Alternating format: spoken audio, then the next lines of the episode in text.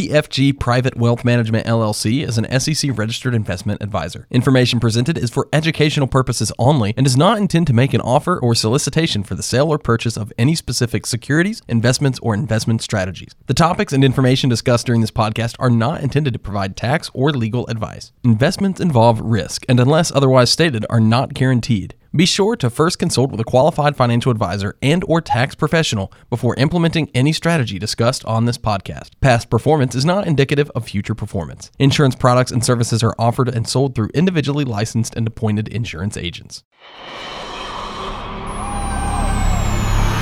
The rules of retirement have changed. No longer can most of us rely on Social Security or a single pension to fund our futures. We're living longer, and retirement doesn't just last a handful of years anymore. Instead, you might stay retired for 20 or 30 years, and maybe even more. We need to look at retirement through a new lens, with fresh eyes, with a new approach and plan of attack. Here to answer the call are financial advisors John Teixeira and Nick McDevitt of PFG Private Wealth Management, serving you throughout the Tampa Bay area. This podcast is Retirement Planning Redefined, and it starts right now. Hey, everybody, welcome into this edition of Retirement Planning Redefined with John and Nick here with me talking about investing, finance, and retirement from their office there at PFG Private Wealth in Tampa Bay. Guys, what's going on? How are you this week, John? I'm good. How are you doing? I'm hanging in there uh, amidst the uh, goofiness of the world. I'm doing all right. How about you, Nick? You doing okay? Yep, yep, pretty good. We finished up our uh, the retirement classes that we teach recently, so just meeting with a lot of people uh, after that class. Okay, and those went pretty well. Yeah, yeah, uh, always good, always fun. Okay, well, very good. Uh, so listen, I got a little bit of a kind of a class idea for us to run through here. I wanted to talk this week about. Um, uh, IRAs, really just kind of an IRA 101, if you will. And then we'll follow it up with our, our next podcast coming up uh, after this one. We'll follow up with uh, the Roth side of the coin. So let's kind of jump into here this a little bit and talk about this and uh, get rocking and rolling. So just do us a favor uh, for just assume that, you know, we don't all have the same knowledge base. What is an IRA? Give us just a kind of a quick 101 on that. So yeah, good question, especially with uh, tax season coming up, because I know a lot of people when they're doing um, their taxes, and it's whether it's TurboTax or working with an accountant, or you know, at the end of it, it says, hey, you might want to contribute to an IRA and, and maybe save some taxes this year, or maybe you know get some tax income down the road. So uh, glad you brought this topic up. So an IRA is an individual retirement account on the personal side. So a lot of people have their employer sponsored plans, but the IRA is for the individual really it's a there's a lot of tax benefits to it to provide for saving for retirement. And one of the biggest questions that Nick and I get, or I guess assumptions, is that most people think an IRA is an actual investment, and it's really not. It's just a, uh, I kind of explain it as imagine a tax shell, and within that shell, you can invest in a lot of different things, and you have some tax benefits within the shell. Okay, so it's like a turtle shell, if you want to look at it that way, and it's a it's a wrapper, really, right? It's a kind of a it's like what your Snicker bar comes in. It's the wrapper. So, and then inside there you can put all sorts of different stuff. So, who can contribute to IRAs? Well, there's two main types, and uh, you know Nick will jump into that. But there's a traditional IRA and then a Roth IRA. Okay. So, from the standpoint of how those break down, how those work, you know we're going to focus on traditional IRAs tape. Right. Um, So the the number one determination on whether or not you can contribute to an IRA is if there is earned income in the household. So whether it's if it's a single person household, they have to have earned income. So that does not include pension income, social security income, rental income. It's earned income. You know, uh, you receive some sort of wage for doing a job. So that's that's the first rule. Okay. And you can contribute for 2019 or for 2020. Essentially, if you're under 50, you can contribute 6,000. If you're over uh, 50, you can take part in what's called a catch up, uh, which is an additional thousand dollars for a total of 7,000. So, as an example, let's say that it's a you know a two person household one person is working, uh, one person is not, and uh, the person that's working has at least fourteen thousand of income, then you know as long as they satisfy a couple other rules that we'll talk about, they can make a contribution for themselves uh, for the seven thousand and for the spouse for the seven thousand. So earning income test doesn't have to be for both people; it has to be for one, and then the amount uh, ties in the amount of earned income. Oh, okay. And and one thing to kind of jump into that, and I've I've seen some people, not our clients but others, make some uh, mistakes where they think that you know we talked about the two different kinds, traditional and Roth, where they think they can make let's say seven thousand into one and seven thousand into the other. It's actually seven thousand total between the two of them. Uh, that's a good point. Yeah. So, okay. So those are good to know whenever you're talking about just kind of the contribute, the kind of the base setup of them. So let's stick with the traditional uh, IRA and talk about it. What are some key things to think about, like as a, you know, as an investment vehicle, as a as a machine here? Like these are pre-taxed, right? Yeah. So when we talk about, and uh, you know, this is where the confusion really kind of sets in for many people. When we talk about traditional IRAs, we really like to have conversations with people to make sure that they understand that there can be both a tax deductible or pre-tax traditional IRA, and there can be non-deductible uh, traditional IRAs. So, you know, the logistics are dependent upon uh, really a couple of different things, whether or not they're active in an employer's plan, and then there are income limits that will determine whether or not somebody can participate in the tax deductible side of a traditional IRA. So that can be a little confusing. We we usually have people kind of consult with their tax uh, prepare or and or their software so that they can fully understand. But part of the reason that we, we bring that up is, you know, a real world scenario is, you know, let's say Mrs. Client worked at a company for 10 years and she contributed to the 401k on a pre-tax basis. She left the company, rolled her 401k into a rollover IRA, and she's no longer working. But her spouse is working and wants to make IRA contributions for them. But you know, he has a plan at work and makes too much money. They might have to do a non-deductible IRA so usually what we will tell them to do is to open a second IRA. And when they make the contribution, they're going to account for it on their taxes. They made it. They are not going to deduct it. Uh, so we try not to commingle those dollars together.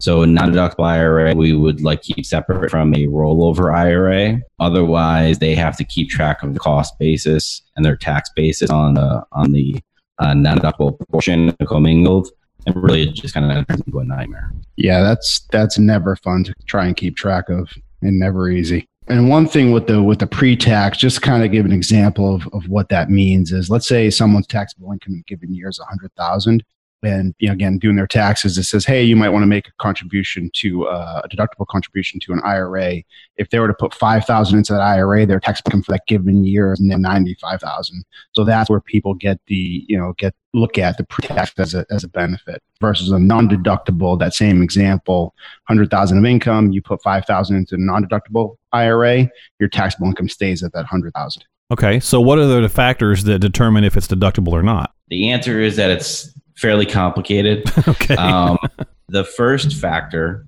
is so if we talk about an individual, there's we're going to look at do you have a plan at work that you're able to contribute to? So that's the first test. The second test is an income test.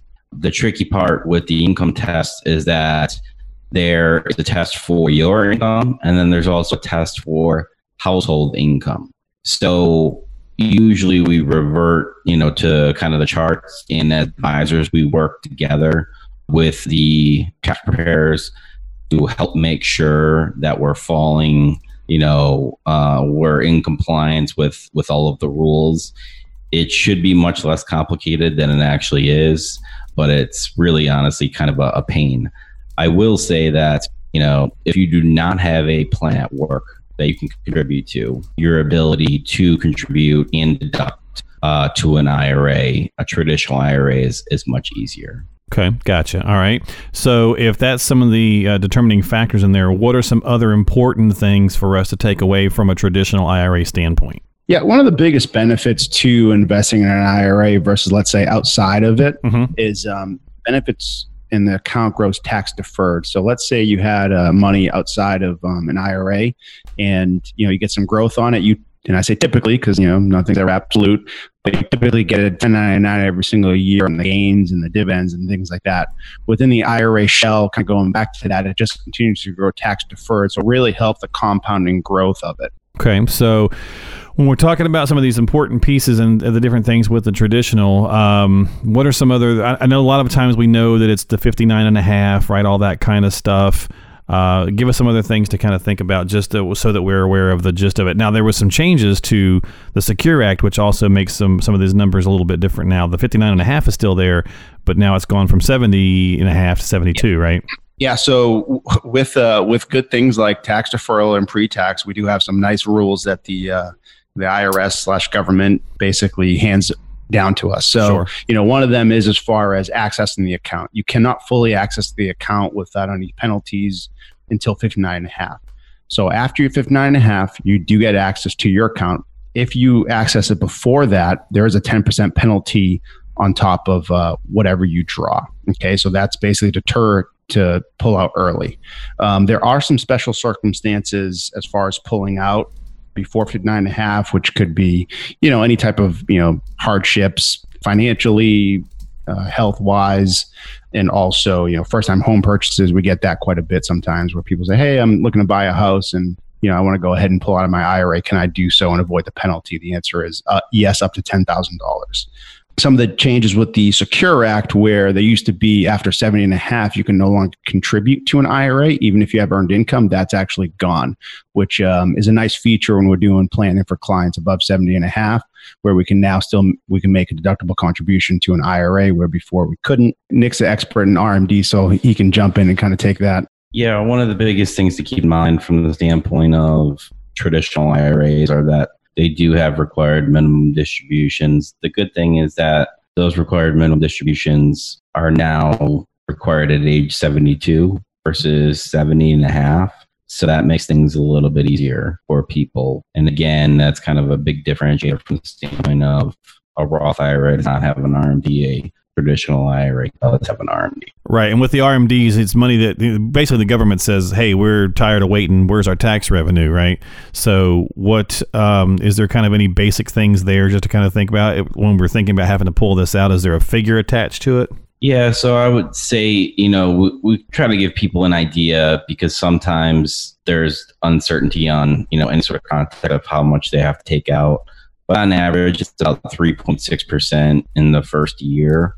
I would say though that um, probably one of the biggest, or I should say, one of the most understood portions about it are that the RMD amount that has to come out it's based on the prior year's end balance of all of the pre-tax accounts, and so you may have multiple accounts. You don't have to take an RMD out of each account. You just need to make sure that you take out the amount that is due and you have the ability to be able to pick which account you want to take that out of.